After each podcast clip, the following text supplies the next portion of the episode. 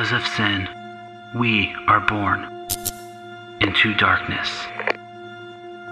And because of darkness, our way is lost. But just as the dawn starts to break over the horizon, the light of the world steps in to make darkness flee. For when darkness encountered the light, we encountered life.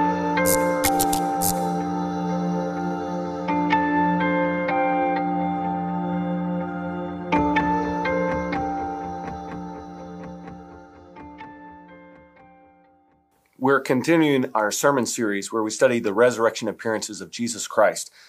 Those appearances he made to his disciples and apostles after he rose from the dead and before he ascended to God in heaven.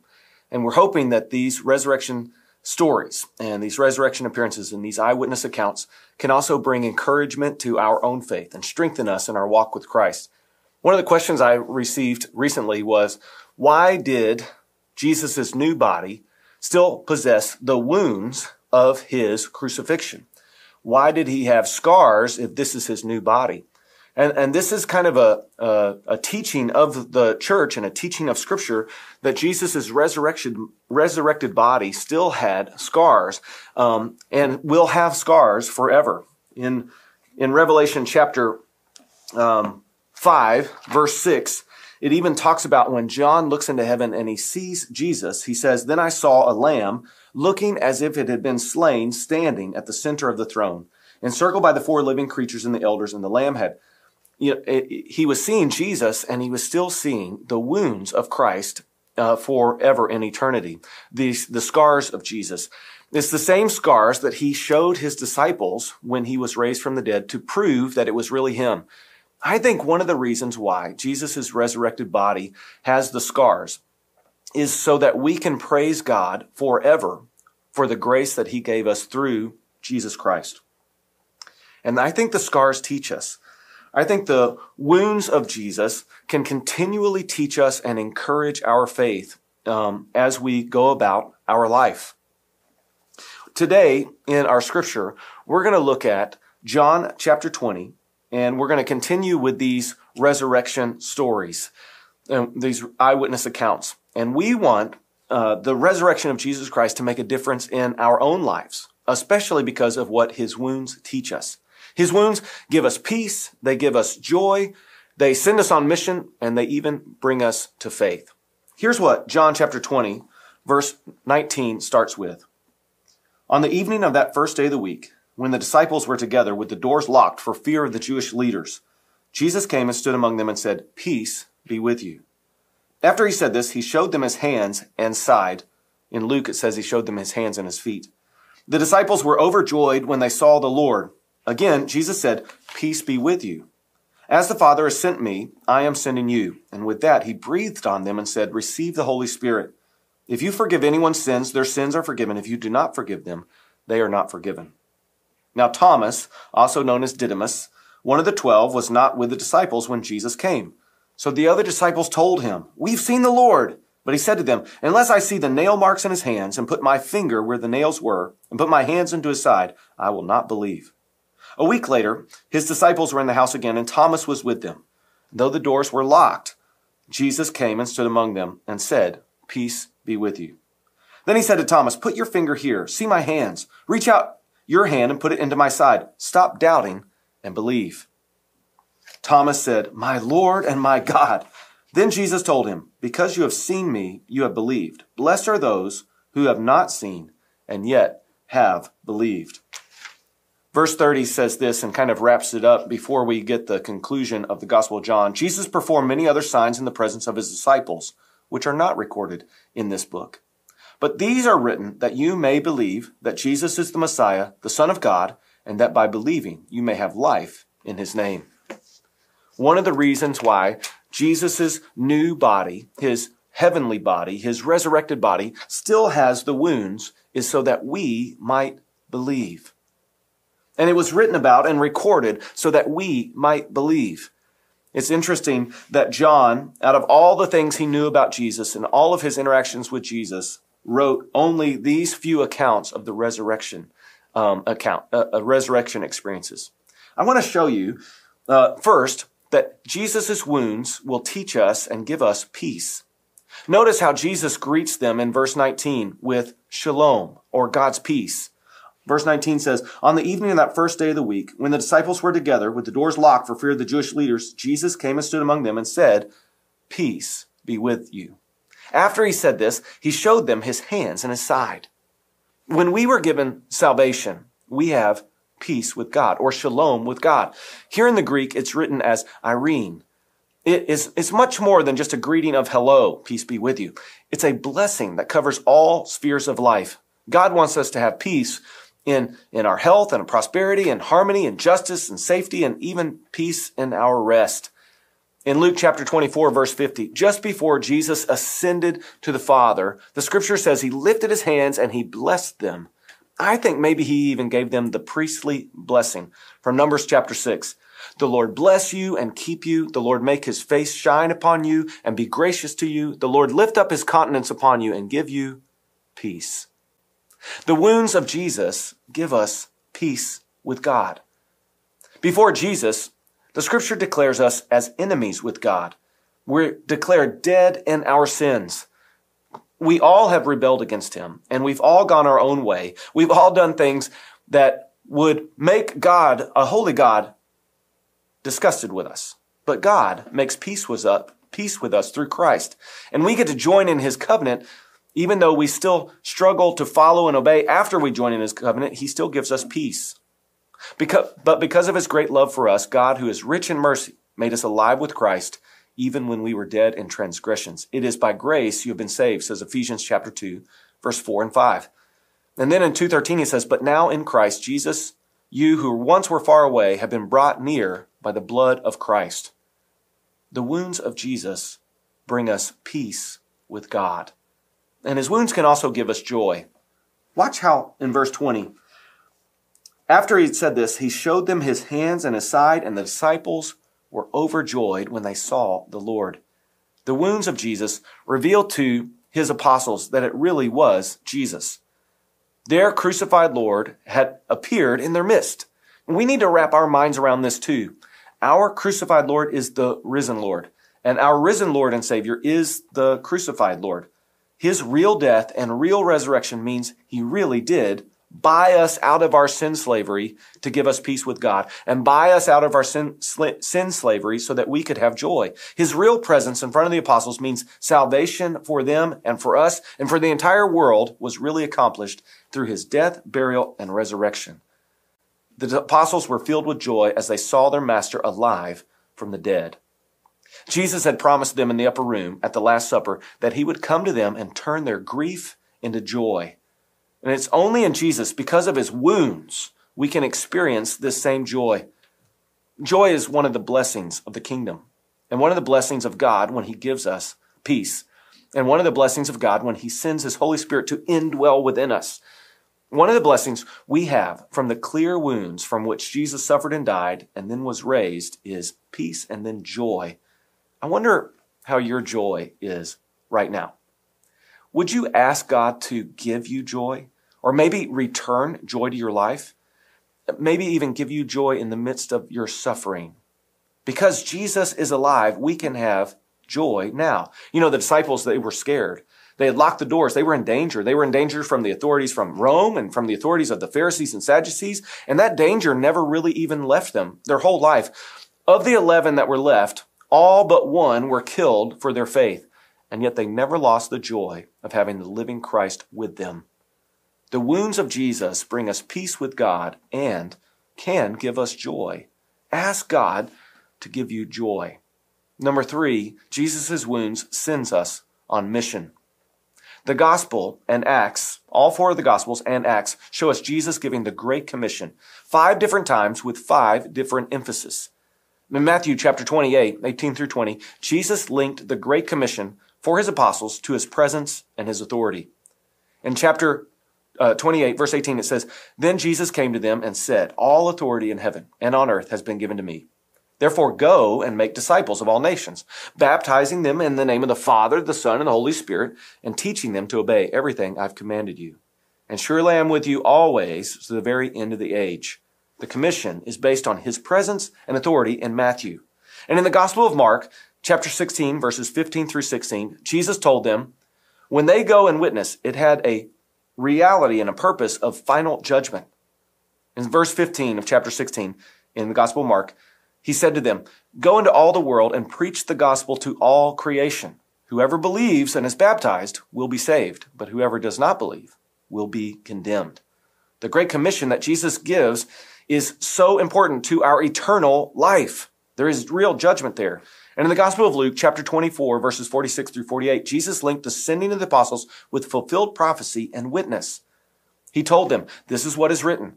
The Messiah will suffer and rise from the dead on the third day and repentance for the forgiveness of sins will be preached in his name to all nations, beginning in Jerusalem.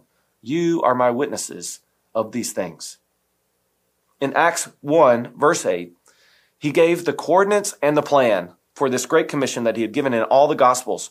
But you will receive power when the Holy Spirit comes on you, and you will be my witnesses in Jerusalem and in Judea and Samaria and to all the ends of the earth. But in John 20, Jesus links the Great Commission to his own commission from the Father. In John 20, verse 21 through 23, here's what Jesus says. Again, Jesus said, Peace be with you. As the Father has sent me, I am sending you. And with that, he breathed on them and said, Receive the Holy Spirit. If you forgive anyone's sins, their sins are forgiven. If you do not forgive them, they are not forgiven. Part of our mission and purpose is patterned after Christ. Jesus was sent by God into the world. The apostles were sent by Jesus into the world. And the apostles teach that we are to go and be sent into the world, to go and witness.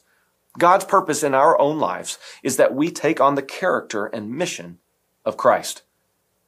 I think for too long, we've used the pattern of come and see in our efforts to win people to the gospel.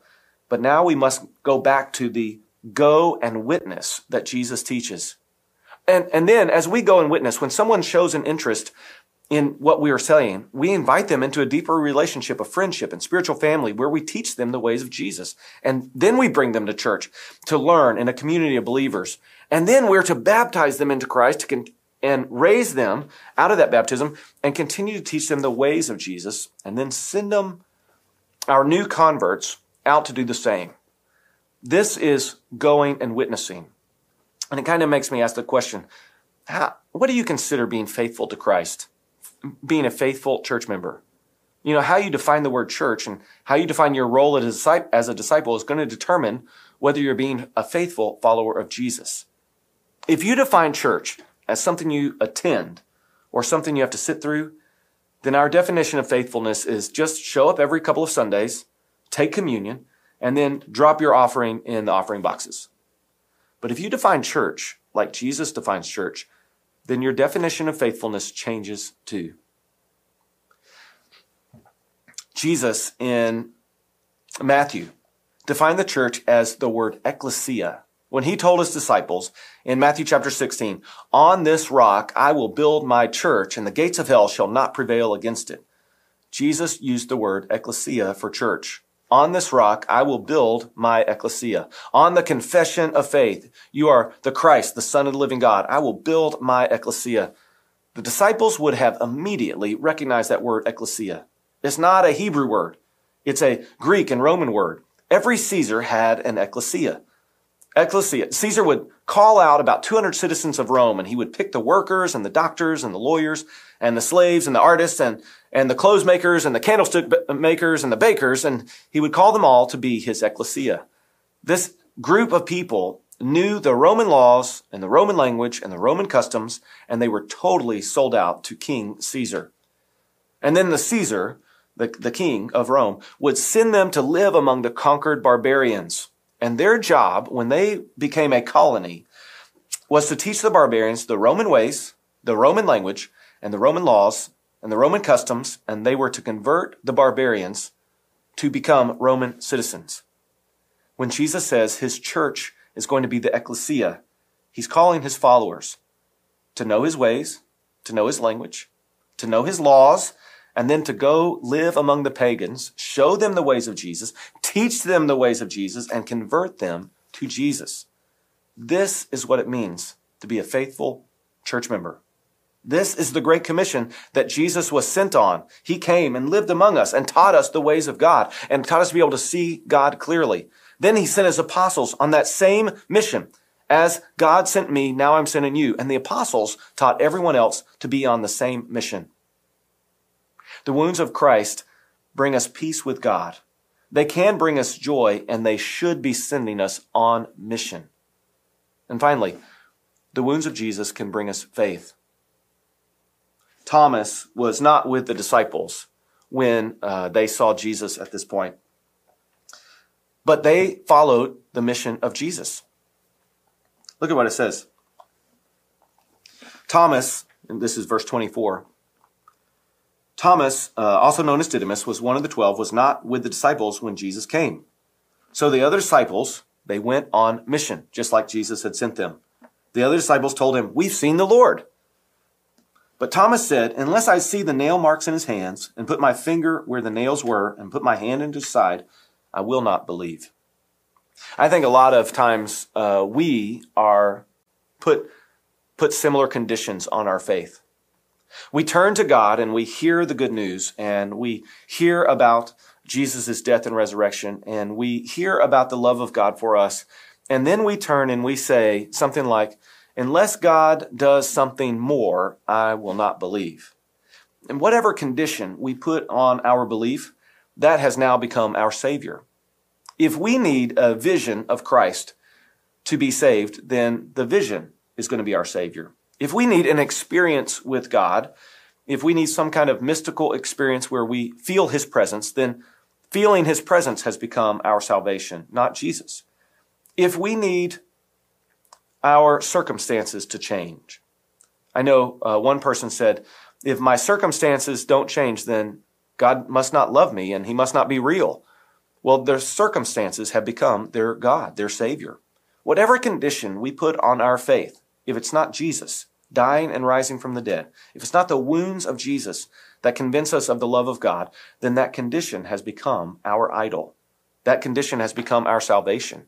We need that condition to be saved the way this works is that condition as our idol will, will force us to bow down to that condition, will force us to die to that condition and not the condition die to us, die for us. Listen, Thomas was like we are.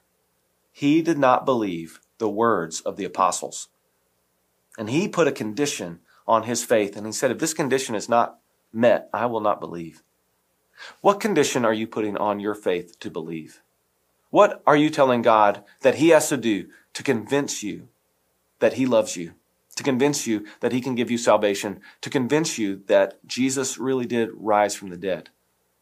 One of the things that the wounds of Christ teach us, those scars in His resurrected body, is that it was really Jesus there. That it was really Him who died and was buried and was resurrected. That it is really Him who reveals to us the love of God for us See, if God never does anything else for us ever again, if God is never gives us any other grace, He has proven to us that He loves us by sending His Son Jesus to die in our place. Jesus has proven to us that He loves us because He Himself gave up His life to die for us. He has proven His love for us. And the wounds of Jesus, His hands, His feet, His side, they reveal to us, those scars reveal to us of his intense, deep love and desire for us to be in the kingdom. Listen, a vision of Jesus is not going to necessarily help you to believe. There were people who saw the resur- resurrected Christ and didn't believe. A mystical experience won't necessarily help you believe because then you might search out for those mystical experiences and those mystical experiences might become your idol. A circumstance change in your life won't cause you to believe because that circumstance, once it is taken away, your faith will go with it. That's one of the dangers of leading people to Christ uh, through all the ways that we have said, come and see. We've said, come and see so you could have coffee and donuts in the morning on Sunday morning. We said, come and see so you can be in a Sunday school class where you are taught um, the ways of Jesus. Uh, we've said, come and see where you get the music that you want to hear in church. We've said, come and see, come and see, come and see. And we've provided this consumer mindset. And whatever we win people to Jesus with is what we have to keep them with. So as soon as the donuts and coffee go away, maybe their faith leaves. As soon as the music they love goes away, maybe their faith goes away. Maybe their faithfulness to church goes away. As soon as um, the Sunday school class closes or dissipates or that small group splits and becomes two new small groups, maybe their faith goes away. Whatever we win people with is what people will stay in their faith with. And if you're looking for Jesus to change your circumstances, if you have a condition like Thomas had, whatever that condition is, as soon as that condition fades, your faith might fade too. That's why the wounds of Christ are so important. The wounds of Christ never fade. They reveal to us for all eternity Jesus' love for us. We will be able to worship Jesus for what he did for us. The crucified Lord is our risen Lord and Savior. We'll be able to praise him for all eternity because of his wounds, because of his love. And notice Thomas gave a condition and Jesus came and said, Stop disbelieving the apostles' teaching. And then he gave them, in his grace, the condition he wanted. Unless I see the nail marks in his hands and put my hands where the uh, finger where the nails were and put my hand in his side, I will not believe. A week later, his disciples were in the house again, and Thomas was with them. And though the doors were locked, Jesus came and stood among them and said, Peace be with you. Shalom. God's peace and favor be on you. Then he said to Thomas, Put your finger here, see my hands. Reach out your hand and put it in my side. Stop doubting and believe. I love how Jesus has stopped doubting the apostles' teaching. This is what we have today. The apostles' teaching that they saw and witnessed these things of Jesus Christ, that they saw the resurrected Jesus, that they actually did get to feel him and put their hands in his wounds, his scars. And Jesus tells Thomas, stop disbelieving what the apostles have been telling you. Now, Thomas, seeing the resurrected Christ, is an apostle. That was one of the requirements of being an apostle, the scripture tells us. They had to have been a witness to the resurrection of Jesus.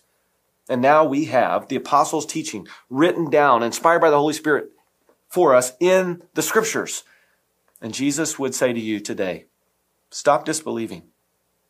Because of the resurrection, because of the evidence, you need to believe. Because of the apostles' teaching, you need to believe. Because of the wounds of Christ, you can have peace, you can have joy, you can have purpose and be sent on mission, but you can also have belief because they reveal God's love to you.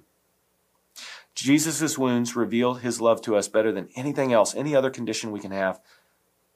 Now, it doesn't say that Thomas did actually put his hands into the wounds of Jesus. It was enough that he saw Jesus alive in front of him, where he said these words, My Lord and my God. Thomas was not only declaring that God is in his midst, Jesus risen from the dead, but now he believed. And Thomas wanted Jesus to be his master.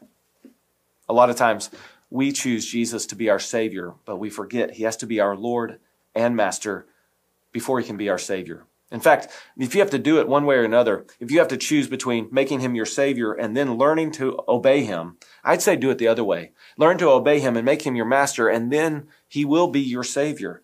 But the other way, you might say, I want you to be my savior, but I don't want to follow your ways. I don't want to learn your laws. I don't want to uh, learn your customs. I don't want to go and teach other people to do the same. I want you to be my savior, but I don't want you to be my master. That is not the faith that Thomas displays here in this resurrection appearance. He says, My Lord and my God. He believes and he makes Jesus his master. He recognizes that Jesus is God in the flesh, just like he had been saying all along.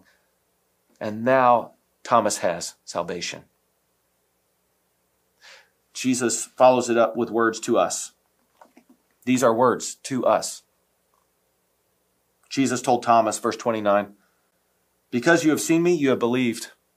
Blessed are those who have not seen and yet have believed. That's us. We just have the apostles' teaching. We have the scripture that points us to Jesus. We have all the evidence throughout history that points to lives changed from the reality of Jesus' resurrected body with the wounds of Christ, continuing to change lives. We have lives changed around us today. We are the miracle of God with us. We are blessed when we believe the apostles' teaching. We are blessed with the when we believe the evidence before us. We are blessed when we look to the wounds of Christ to be the only evidence we need of God's love that would help us believe. Would you turn to Christ? Would you stop disbelieving and believe? If you want to know how to do this, I think it goes back to those simple exercises the church has always taught. The church has always taught get in a group, learn about Jesus, read your Bible, learn about Jesus, learn to serve in his name with his power and on his strength and what he has commanded us to do. Learn to do that, and he will help you grow in your faith and grow in your belief. When you are sent on mission, for the purpose that Jesus has sent to go and witness to others, teaching them the ways of Christ and then baptizing them into the name of the Father, Son, and Holy Spirit, and then continuing to teach them so that they grow in their maturity and then they can go and do the same thing. This is how we grow in our faith too. The, the church is, is really kind of simple. And the call of Christ to love God with all your heart, soul, mind, and strength, to entrust yourself to Jesus is really kind of simple. But a lot of times it takes that command from Jesus to us stop disbelieving, believe the words of the apostles, and then entrust yourself to me completely. And then Jesus gives us his wounds so that we know he he really did die for us and he really did come back to life. And those wounds will be there in eternity so that we can really continue to praise him for all of our life. Those wounds can give us peace and joy and purpose and can even help us with our faith. There's one other thing that Jesus gives us. He knows, he knows, he knows our doubts. He knows that we need something tangible, something we can feel, something we can taste and see to help us remember our belief, to help us remember our commitment to him. And so Jesus gives us communion. You know, communion is that tangible way we can express our belief and that we can remind ourselves of our belief, that we can remember Jesus and continue to go out and tell others about the faith that we have in Jesus and the difference he's making in our lives. Would you get out your bread? Jesus says when we participate in the bread, we are participating in his body. Would you remember that Jesus died for you? Would you remember the wounds in his hands, in his feet, in his side, in his body as you participate in the bread today?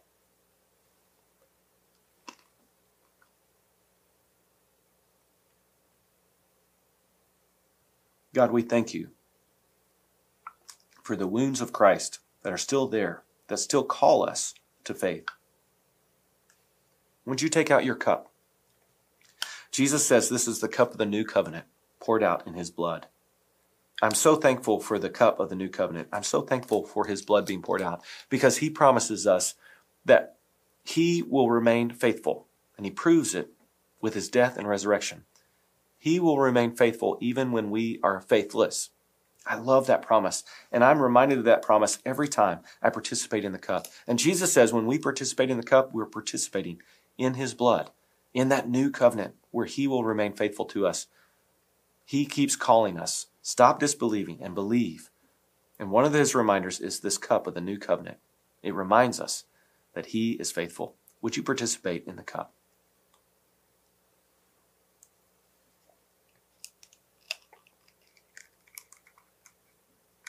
Thank you, Jesus, for your sacrifice, for holding your body on the cross so that our sins could be applied to you, for you to nail them to the cross and put them to death. Thank you for your blood shed that covers over all of our sins and makes us clean, white as snow. Thank you for your blood shed that covers over us in such a way that we can be made new, be restored and reconciled to God, have peace with Him, and then have joy and purpose and belief. God, we thank you for this time of communion where we, where we participate in the body of Christ as the body of Christ. It's in Jesus' name I pray. Amen. We want to help you take your next best step in Christ. That might mean you need to get in a group where you can read the scripture and hear the apostles' teaching so that you can stop believing and have true peace and true joy and finally have a purpose for your life, working in the kingdom of God as one of his followers to go and witness. We want to help train you to be able to do that. Would you fill out a connection card and let us know what your best next step is? Maybe you need to be trained on how to go and witness. Maybe you need to be trained more in the faith. Maybe you need to be trained more in the apostles' teaching. We'll help you get in a group. We'll help you find the way and we'll help you take your next best step. Maybe you need prayer from our elders. A lot of us are suffering with loneliness and pain and heartache and um, even health problems. The scripture says we, the apostles' teaching, says that we should pray for one another. And we should even have our elders come and pray for one another. Our elders want to pray for you. They want to help you take your next best step. And finally, your next best step might be to be immersed, baptized into Jesus' death, burial, and then raised by faith into his resurrection.